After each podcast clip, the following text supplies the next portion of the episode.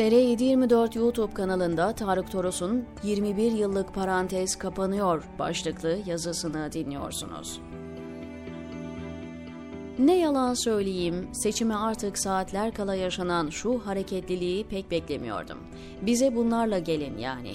Türkiye'deki tek adam rejimi siyasetin tüm renklerini soldurdu. Düşünebiliyor musunuz? Ülkenin muhalefet sorunu gibi bir kavram dolaşıma girdi. Ne çare? Yakın dönemde görüldü ki siyasal partilerden daha güçlü toplumsal dinamikler var ve siyaset çizgiden çıkınca ağırlığını koyuyor. 3 Mart Akşener'in masadan kalkma hadisesi ve ardından yaşananlar bunun ispatı oldu. Şimdi bu silsileye Muharrem İnce vakası eklendi. Gerek özel hayatımda, gerekse mesleki yaşamımda kendine çalışana kuşkuyla yaklaşır, uzak dururum. Geçmişten örnek vereyim.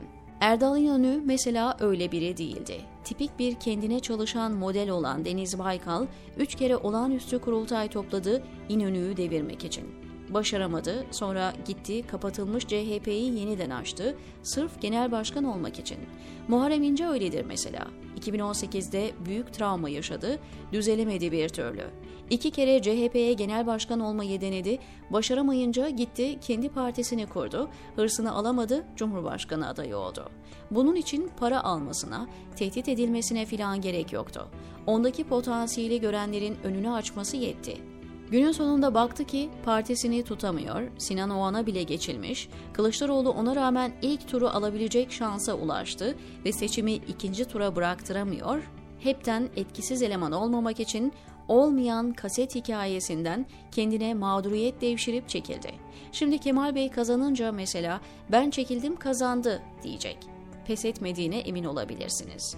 Erdoğan, İnce'nin Cumhurbaşkanlığı adaylığından çekilmesine ilişkin boş bulunup doğrusu üzüldüm, keşke bu yarış sonuna kadar böyle devam etseydi demiş.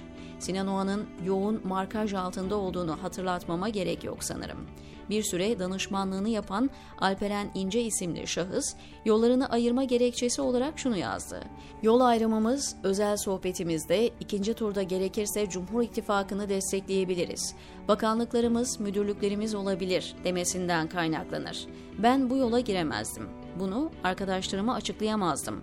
Kabul edebilecek olsam MHP'de olurdum. Çakmasında değil.'' Kendisine çalışan insandan uzak durun.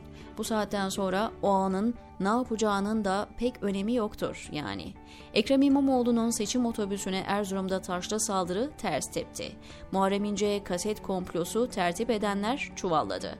Böyle giderse seçim ilk turda biter, Cumhur İttifakı seçimden sonra dağılabilir.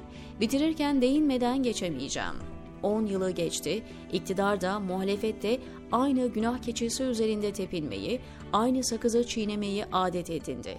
Üç şey için bunu yapıyorlar. Birincisi, esasen kendi defolarını yansıtıyorlar. İkincisi, pisliklerini aynı halının altına süpürüyorlar. Üçüncüsü, bundan mağduriyet devşiriyorlar. Bunu artık bir set çekilmezse, korkarım bizden sonra da bu öcü devam eder. En az İki nesil heba oldu, sıradakini kurtarın diyor Tarık Toros.